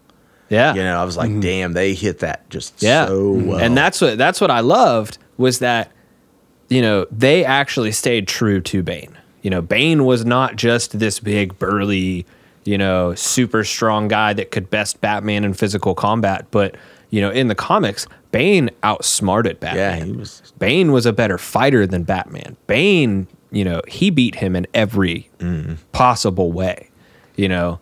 And so that's why I preferred that movie, was because especially, you know, the whole, because I did not know the Talia connection. Okay. Because I had limited comic experience with Batman. I had enough to know who Bane was supposed to be, and I knew that he wasn't this steroided junkie like the other movie. So seeing that, I can get that then. Yeah. But getting the shock value of that full circle resolution for me as somebody who wasn't fully invested in the comics, that was just whoa. I can get behind that. I loved that movie. I mean, I loved all the Nolan Batman. Yeah, I liked all three. I did. I mean, dude, Liam Neeson as Ra's al Ghul. Yeah. He was great. It was good, man. He was awesome. So, have you seen the preview for Joaquin Phoenix's Joker? Yes. How do you feel about that? You know, I was one of those people. I was like, man, Ledger's Joker is the best, and it probably will be. But I like the route they're taking with this. I know some folks get angry that it's we don't need a Joker origin story, but every movie except for The Dark Knight, we got twisted up. Yeah. Oh, and I think after Suicide Squad and Jared Leto, I think we need a Joker. We needed the ginger to cleanse our palate. Yeah. I mean, and you could, you know, when you listen to that a little bit more, you'll see. I love the mental health angle, of course, on things, and I like that they're really, you know, kind of focusing on that, you know, madness driving somebody to do something. So I'm cool with it. I figure if anybody can do that justice right now, I mean, Joaquin Phoenix has to be one of the ones. Is the dude that's directing that? Is that the dude that did The Hangover? I think so. Yeah, which is crazy to me. Yeah, I think so. But it's okay, you know. Well, but I mean, you've got Jordan Peele out here just slaying it. Yeah, killing it with thrillers. Yeah. I haven't seen Us yet. I haven't either. Mm-hmm. I almost went and saw it last night actually. Man, Get Out. But I stayed what the. Mm. So I liked Get Out. Mm. I thought it was a great twist to it. To me, I feel so. I liked Get Out, but I saw The Invitation before I saw Get Out, and I thought they were kind of of similar veins. And I liked The Invitation better. Because I don't think I saw The Invitation was a Netflix movie. Okay. Yeah. I didn't see it, but I know I'm familiar with what you're talking about. It's almost like somebody had the same type of script and they just took it different ways. So basically with Get Out, you know, he visits and it's all, you know, all the black people seem to be brainwashed. Yeah. Well, with The Invitation, it's similar, but it's this couple that show up at this dinner party and they're meeting a bunch of friends that they haven't talked to in a really long time. And a couple of the friends there are kind of weird. Wait, I think we watched that. I think I watched that whenever I lived with you. Where Then spoiler alert. Well, he hasn't seen it. Was it so like with the lights? Yes, the red lights. Yeah. Okay, so you have seen it. Yeah, I have seen that. Yeah. So I liked that movie better, and I feel like they were very similar. It's kind of similar. In base plots. Yeah. You know, Get Out went about it a much different way, and it was still a fantastic movie. But I just preferred The Invitation. I thought it was a little darker. The Invitation was definitely a lot darker. I like dark movies, so that check it out. Went up my lane. Yeah. That, and then, I mean, have you seen The Ritual? Yes. Okay. Yes. Okay. That's another good one. Yeah. What else? Oh, okay. We have to talk about this if you actually watch this show. I don't know if you do, but 1 week till Game of Thrones. Oh, yeah. Yeah. Are you caught up? Yep, caught up. I'm actually, so I'm caught up, but I'm going back through and rewatching. I watched, we started with the finale of season 6, and then we're going to watch all the way through season 7.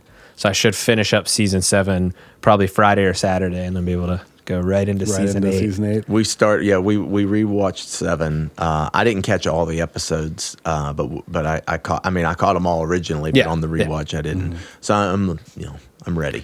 They came out with like a list, and I need to find it again, but it's like a list that they released like certain episodes. Like if you want to refresh, it's like you don't have to rewatch the entire series. Here's like a list of episodes that's important. For season 7, it was like episode 4, episode 6, and then I think the final episode. But so I have a theory that I love to tell people about, that I think the Hound is Azor Ahai. I don't know. Explain. Yeah, explain it to me so I can. So, because you just threw me for a loop majorly. I was not expecting that to be your theory. So the prince that was promised is supposed to be born of salt and fire, right? Oh. The Hound, the burn marks on his face from his brother. And then part of the prophecy was that, how did that work? It was, so he has to have the fire blade, obviously. And the Hound has already shown in season 7 that he has a connection with the Lord of Light. Yeah. That's true. Oh, man. Oh, man. You heard it here first, everybody. Oh. Yeah. I'm liking that. So I've been thinking that since season 7, or maybe it was late season 6. I don't remember. But it's been a while since I was like fully brushed up on my facts, so I don't have all of them directly in front of me. But yeah, I'm liking. I think it's the Hound because I feel like maybe it's Jon. I don't know. Maybe it's Daenerys or Jaime or Tyrion. You know, all of those. Those just feel like too obvious. And with the way that this show goes, it's never what you expect. Yeah. You know, it's always something that you don't see coming. Then why did they kill off Sean Bean? Because he dies in everything. So apparently there's a theory that he was a faceless man and that he didn't actually die. Man, if he comes back, I'm going to. But now one theory that I a theory video that I watched the other day that I really, really, really actually liked, and I was like, oh my God, that would make a lot of sense, is that... So I didn't totally agree with all of it, but the theory was that Rhaegar Targaryen never died. Okay. Because his body was never recovered from the Battle of the Trident. And that Rhaegar was a faceless man. And that Rhaegar Targaryen, Jaqen H'ghar, and Littlefinger are all the same person. And that when Littlefinger died at the end of season 7, he allowed that version of himself to be killed, because if he didn't, then Bran would eventually be able to look into him and find out who he truly was. Huh. Man. There's so many, like, it's crazy. So many different theories. Because if you think about it, Jaqen H'ghar is a faceless man, right? He can become whoever he wants to be whenever he wants to. You know, he can do pretty much anything he wants to. I mean, the show kind of makes him out to be this all-powerful type of person. And yet, when you first are introduced to him, where is he? He's in a prison. And that's how he meets Arya, conveniently. Mm-hmm. Man, I'm assuming you've read the books too, or I've not. No, I have a friend that's read all the books so far, and I want to like get some FaceTime with him and talk to him about your theories, because he's told me some stuff that happens in the books that and so I'm like, I want to run this by him and I want to see his reaction, because he's a stringent nerd about things, he's into the lore, like. He's the guy that did my first D&D campaign. Okay. Yeah. So he's like very much like, nope, so like I want to see his reaction, because I feel like you're onto something with these. That's just totally was not where my brain was going on it. I'm gonna see if I can find those other facts. Yeah. Did you guys see the late night with the girl who plays Arya? Yes, the other night? Where she pretended to give a spoiler thing. Where she like came out and dude, she played it off so fucking well. Because who was it? Jimmy Fallon? Yeah. It was like, can you like give us any kind of like hints of like what's coming up and all this stuff? And she's like, no. She's like, I'm really, like HBO's really, can't talk about anything other than, like the release of it, all this stuff. And then she was like, well, then, he just like keeps like bugging her about it, and they played it off so fucking well. And she was like, well, it's really sad. Like, whenever the wrap, everything was wrapped up and all this stuff, and she's like, especially in episode 2, whenever Sansa dies and all that, she's like, and she played it off so well, and she like freaked out and started like shaking and like walked off the set, and Jimmy Fallon's like, oh my god, he's like, did I just like coax her like to tell me something? Oh my god! And he was like, oh shit, and he like walks off stage, and they come back out. It's like April Fool's. Like I was like, holy shit, it got me. I was like, that was. Like, did she really just do that? And obviously, I wasn't paying attention to the fucking day that it came out on. Yeah. It was like April 1st. Imagine being in the audience, though. Oh, yeah. Like that while it was happening. Yeah.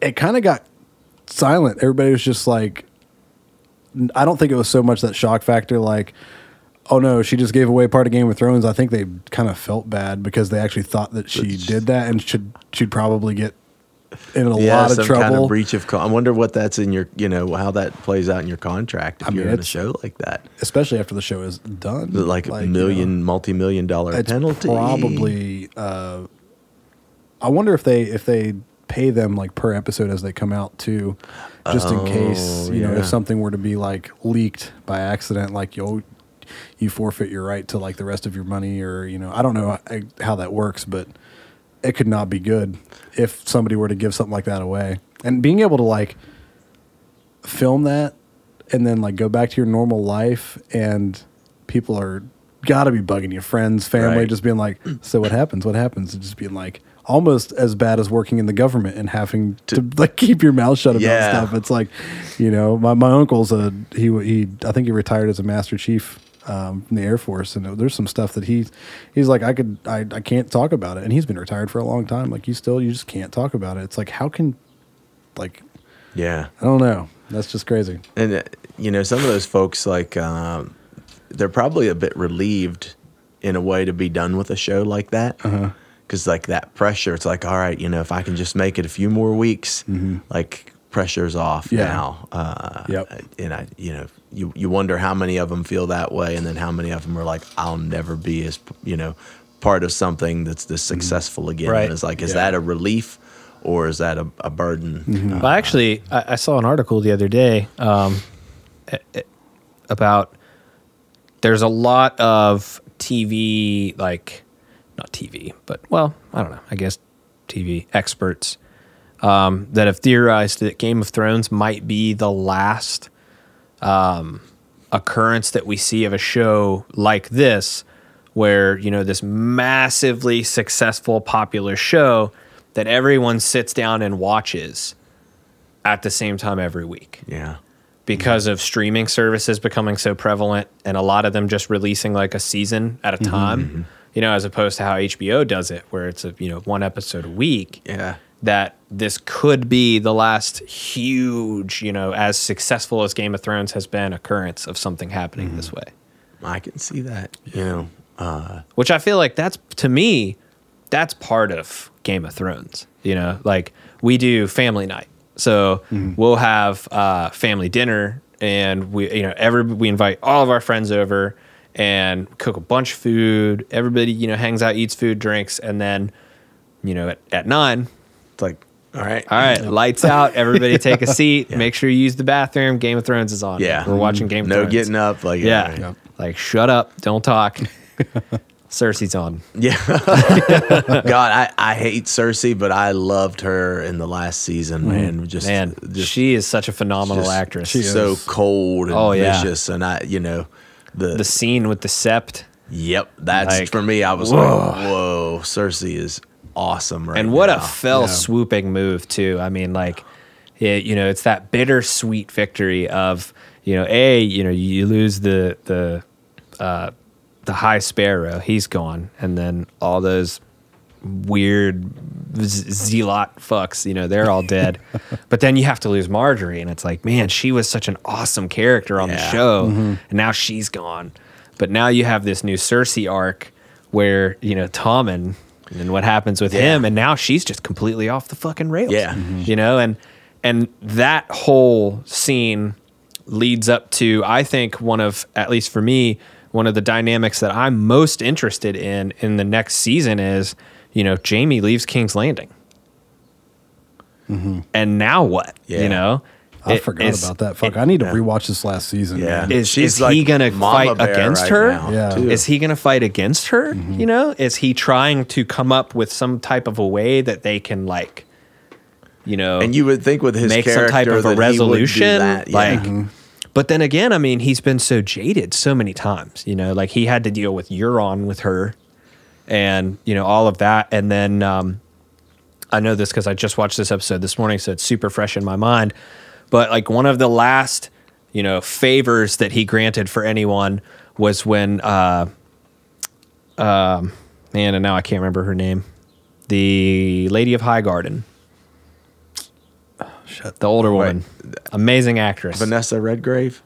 Maybe I can't remember her name on the show. Oh yeah, I can't remember. She's a Tyrell. Show. Yeah. I forget. Oh, I know who you're talking about. Marjorie's grandma. Yeah. That scene with her in the castle in Highgarden. When she's like, how am I going to die? Are they going to do this? And he basically tells her I went to bat for you, and I told Cersei that we were going to do it a different way.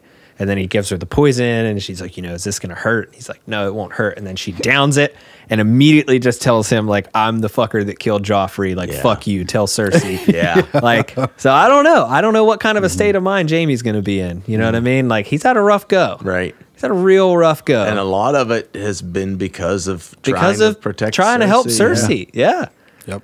So is this the final straw? Is he over it? And then if he is, you got to think too. If he's going, so this was the first thing that I thought of in that pivotal scene when he's leaving King's Landing and the first snowfall lands. He has to face the Starks if that's where he's going. Mm-hmm. And he's the one that pushed Bran out of the window. Yeah. He's the one that kind of kicked this whole thing off. Mm-hmm. He's got to pay. How is that going to work? You know what I mean?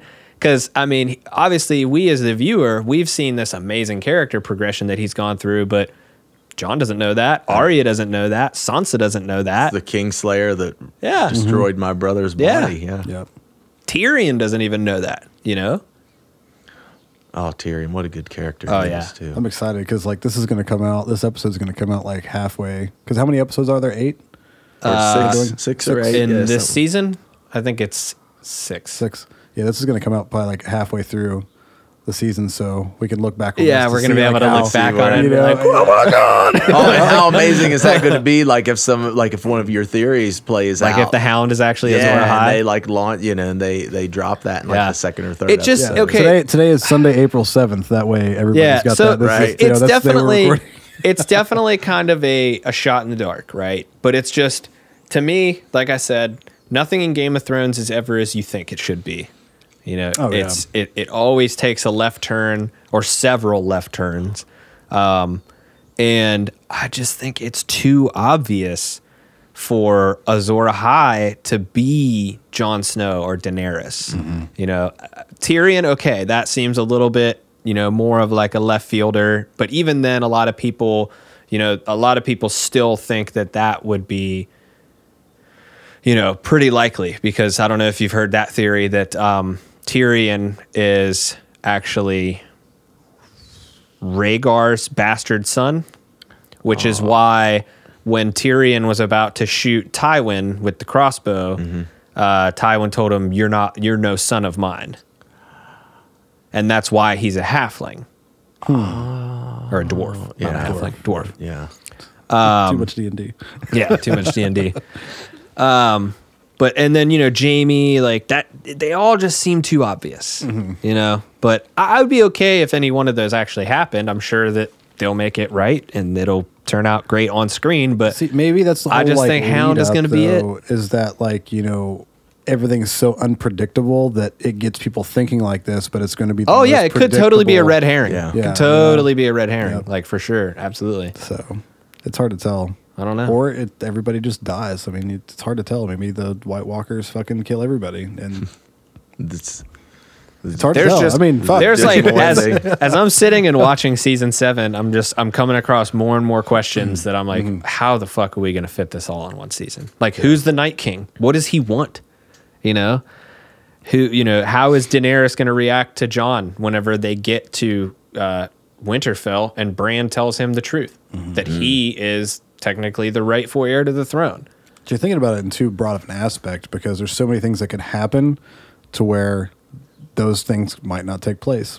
What if somebody dies? You know, I mean, they're good at killing people off. Like, you know, they might wrap up like a story arc like that, like with Bronn. Like, you know, what if something happens? You know, like it's. I don't like to think too far ahead because I'm going to get my expectations up, and especially with Game of Thrones, like the whole Red Wedding thing. I don't know. I don't think Bran can get killed off. No, I'm not saying he's going to, but I'm saying, like, you know, something like he never gets to have that conversation with Jon. Yeah, yeah. Maybe, you know, things that like would feel very shitty. It would never got to happen. Yeah. But I mean, he's the three-eyed raven. Like, he's definitely going to be. Oh yeah, very important to the upcoming season, I think. Or he should be. Yeah, I hope so. Yeah, I hope so. I hope we get to see more of his warg abilities. I want to see him warg into a dragon. Oh, that'd be dope. Yeah. Yeah. I want more dragons too. Yes. I want some little baby dragons. Yes. Again, I like that. So I already kind of like, I did kind of predict one little thing that I think is going to be coming into play at some point. And that is, I think that the weapon that Cersei developed to kill the dragons is going to get used to kill the Night King's dragon. Maybe. That would be great. Maybe Jaime could play a role in that. I think that's going to go down. Yeah. Oh, I love talking about this stuff. How long has this episode been going? Wow. Hour and 45 minutes. Yeah. So much for keeping it to an hour. Oh, man. Yeah. This will be a longer episode. Whatever. Yeah, that'll be all right. Oh, Lordy. Yeah. So. Oops. I need to text my friend and my wife. I am alive. Everything is okay. We just talked about Star Wars and Game of Thrones. So we probably should maybe wrap it up. Yeah. Well, before we do that, how do people get a hold of your music?